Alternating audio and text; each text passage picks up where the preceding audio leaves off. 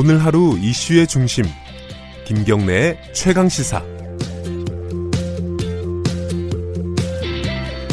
예, 지금 강원도 어, 강릉, 뭐 속초 이렇게 좀 차례로 계속 연결을 청취자분들 연결을 하니까 어, 왠지 좀 마음이 좀 놓이는 느낌이 들어요. 이게 목소리를 들으니까요. 이렇게 진행을 하는 것도 괜찮네요. 다들 좀 조심하시고요. 완전히 좀 가라앉을 때까지 어, 어떤 외출이나 이런 거 자제하라는 문자도 받으셨다고 하는데 어, 예, 조심하셨으면 좋겠습니다. 추가적인 어떤 속보 상황은 KBS 뉴스나 어, 특보를 통해서 계속 전달해 드릴 예정입니다.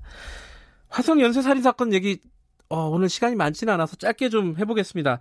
궁금하신 부분 많죠? 이거 왜 갑자기 이 이춘재 씨죠? 이제 이름을 다 밝히고 있는데 이거를 다 자백을 했는지 경기대 범죄심리학과 이수정 교수님 잠깐 연결해 보겠습니다. 안녕하세요. 네, 안녕하세요. 네.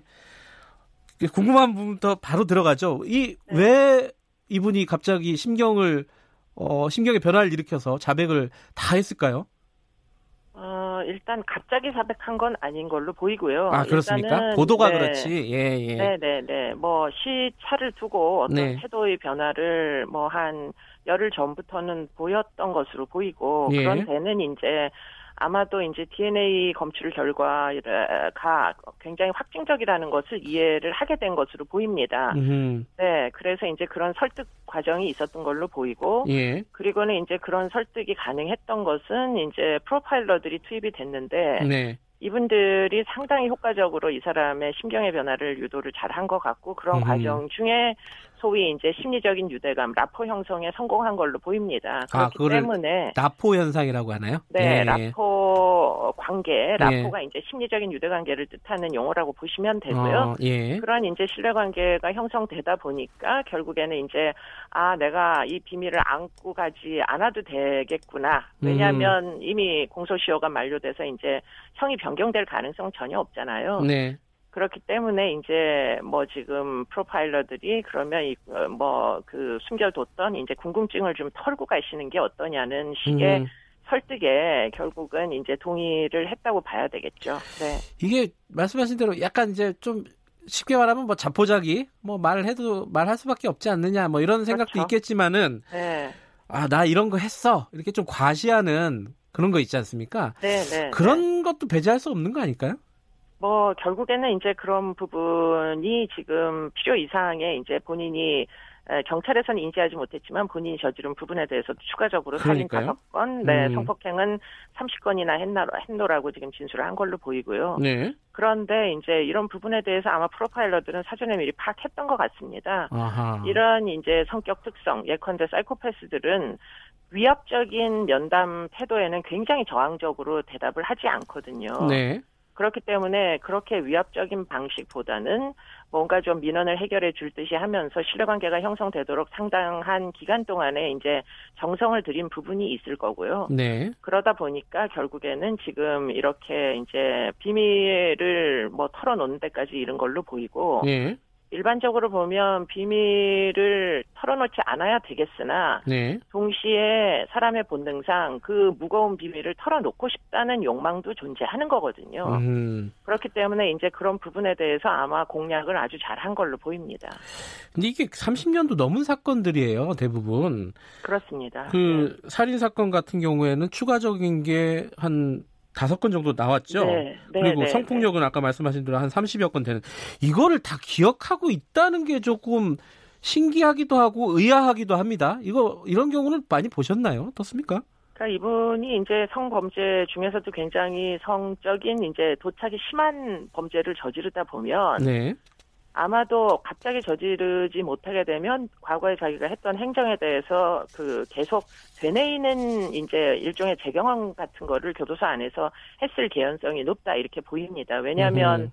성적인 도착이 워낙 강했던 사람이라 심지어는 이제 교도소 안에서 비밀리에 음란물도 가지고 있었던 거거든요. 예, 예, 예. 그러면 그런 음란물을 이제 토대로 해서 과거에 이제 자기의 기억들을 회상할 기회들이 많이 있었고 예. 그것이 이제 아마도 장기 기억, 우리 저희 이제 분야에선 장기 기억이라고 하는데 네. 장기 기억은 뭐 잘 조건만 맞춰지면 인출이 가능하다고 합니다. 아, 그거는 음. 증발하는 게 아니기 때문에 머릿속 어딘가에 있기 때문에 네. 그렇기 때문에 이제 이런 요번에 면담 과정을 통해 가지고 그 숨겨놨던 장기 기억 중에 일부 예컨대 사건이 벌어졌던 장소 같은 것을 지금 다 그림으로 그려서 지금 진술을 하고 있다고 하거든요. 네. 그렇기 때문에 그런 장기 기억 중에 이제 보통 보면 지각적인 경험은 인출이 가능하다고 알려져 있거든요. 네. 그래서 당시에 봤던 장소에 대한 기억이나 뭐 그 외에도 여러 가지 이제 감각적인 경험들 이런 것들은 회상해 낼 가능성이 굉장히 높습니다.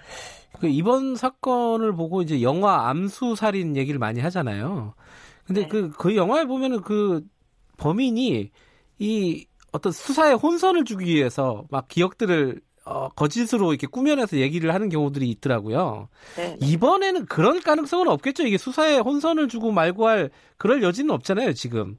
그렇죠. 이미 공소시효가 다 끝났으니까 그런 예. 종류의 무슨 게임을 뭐 게임이 벌어질 가능성이 없습니다. 지금 예. 이 경우에는 예. 그렇기 때문에 이제 결국에는 지금 털어놓은 사건들에 대해서 뭐 당시의 수사 기록 또는 이제 성폭력 사건은 피해자들이 생존해 있다는 얘기잖아요. 그렇기 아하. 때문에 그분들이 뒤늦게라도 지금 경찰에다가 경기청에다가 신고를 해주시면은 음, 대조해 볼 수 있는 부분들이 있겠죠. 음흠. 그렇기 때문에 그런 것까지 다 정리를 해서 결국은 이제 확증적인 어떤 수사 보고서를 쓰는 것으로 아마 종결이 되는 사안이 아닌가 싶습니다. 예. 지금 말씀하셨듯이 공소시효가 다 지난 건데, 그러면 지금 경, 경찰이 할 수 있는 일이 뭐가 있을까요? 이게 기소도 안 되고 아무것도 안 되잖아요.